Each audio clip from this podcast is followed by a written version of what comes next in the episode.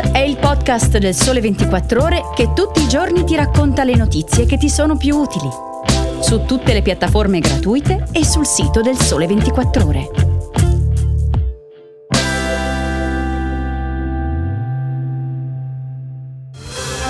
Allora sono le 10.37 minuti, cari ascoltatrici, cari ascoltatori, entriamo in diretta. Devo dare una notizia che viene battuta dalle agenzie, dall'ANSA, eh, e cioè questa. È morto Silvio Berlusconi che era ricoverato al San Raffaele di Milano, era la seconda volta in, in, negli ultimi tempi, prima c'era stato un ricovero abbastanza lungo, poi era uscito Silvio Berlusconi, il ricovero ancora eh, due giorni fa e adesso quello che viene annunciato sia dall'agenzia ANSA, dai siti che sta già ovviamente rimbalzando è la notizia eh, della morte di Silvio Berlusconi, più volte Presidente del Consiglio, imprenditore, insomma non c'è bisogno di eh, spiegare chi, chi fosse Silvio Berlusconi. Ho scelto di aprire questa puntata di Start con l'annuncio dato ieri in diretta dai microfoni di Radio 24 della morte di Silvio Berlusconi. La voce che avete sentito è quella di Alessandro Milan ed è certamente un momento storico. Io sono Luca Salvioli, oggi è martedì 13 giugno e iniziamo da qui.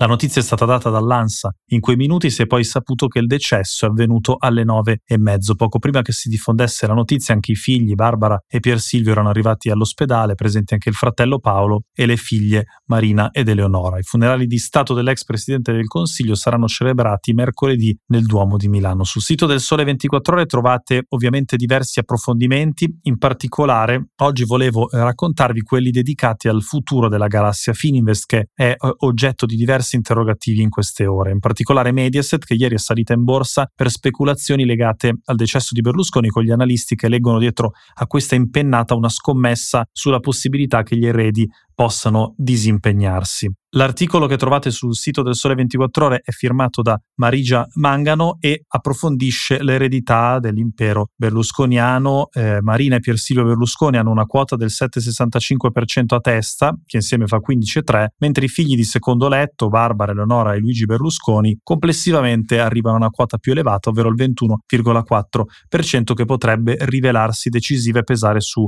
eh, importanti scelte strategiche. L'altra questione aperta e importante quella di Vivendi, che ha una quota del 18% in Mediaset, oggi diventata MFE, che è una controllata eh, di Fininvest, e l'uscita di scena del Cavaliere potrebbe spianare la strada a un ridimensionamento di Fininvest nel capitale di MFE a favore del gruppo Trasalpino. Questa in realtà è una domanda che si fa l'autrice, non c'è una risposta, ma come abbiamo visto anche gli investitori sono molto attenti a quello che succederà da questo punto eh, di vista. Concludo con una frase che scrive Marigia Mangano, eh, perché se Marina e Pier Silvio hanno già dimostrato in passato di essere decisi a mantenere saldo il controllo della famiglia nella vecchia Mediaset, posizioni meno rigide avrebbero fatto trapelare gli altri figli di Silvio Berlusconi che vedrebbero in questa complessa partita non solo criticità, ma anche opportunità.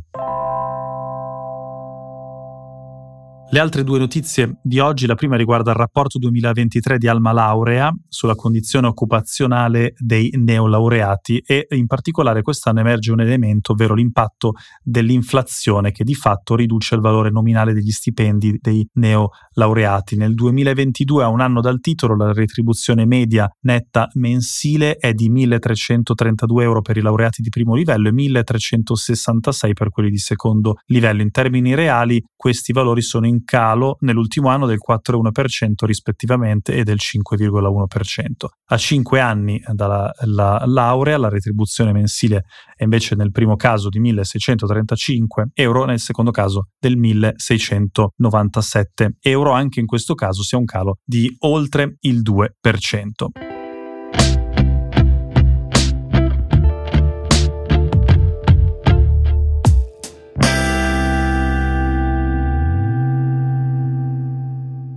In conclusione, voliamo in Olanda, dove è stato Michele Pignatelli e ha fatto un reportage che trovate sempre sul sito del Sole 24 Ore, perché il paese ha fatto come punto di forza l'agricoltura, al punto da diventare il secondo esportatore mondiale agricolo, alle spalle soltanto degli Stati Uniti. Un modello che però ora è messo in crisi da eh, un insieme di nodi ambientali che sono stati accantonati per anni e normative europee e accelerazioni conseguenti a livello nazionale. A livello sociopolitico ci sono conseguenze molto importanti con proteste degli agricoltori olandesi che rischiano di dover chiudere o di dover ridurre il bestiame e a livello politico c'è un nuovo partito, quello dei cittadini agricoltori che ha vinto le ultime elezioni provinciali. È una storia interessante che eh, vi consiglio. Il, L'Olanda è stata definita dal National Geographic il piccolo paese che nutre il mondo proprio perché ha 18 milioni di abitanti e oltre 100 milioni tra mucche, maiali e polli. Eh, sapete perché ormai è un tema di cui si parla che gli allevamenti intensivi hanno conseguenze rilevanti a livello ambientale perché ci sono concentrazioni di letame, urina e fertilizzanti che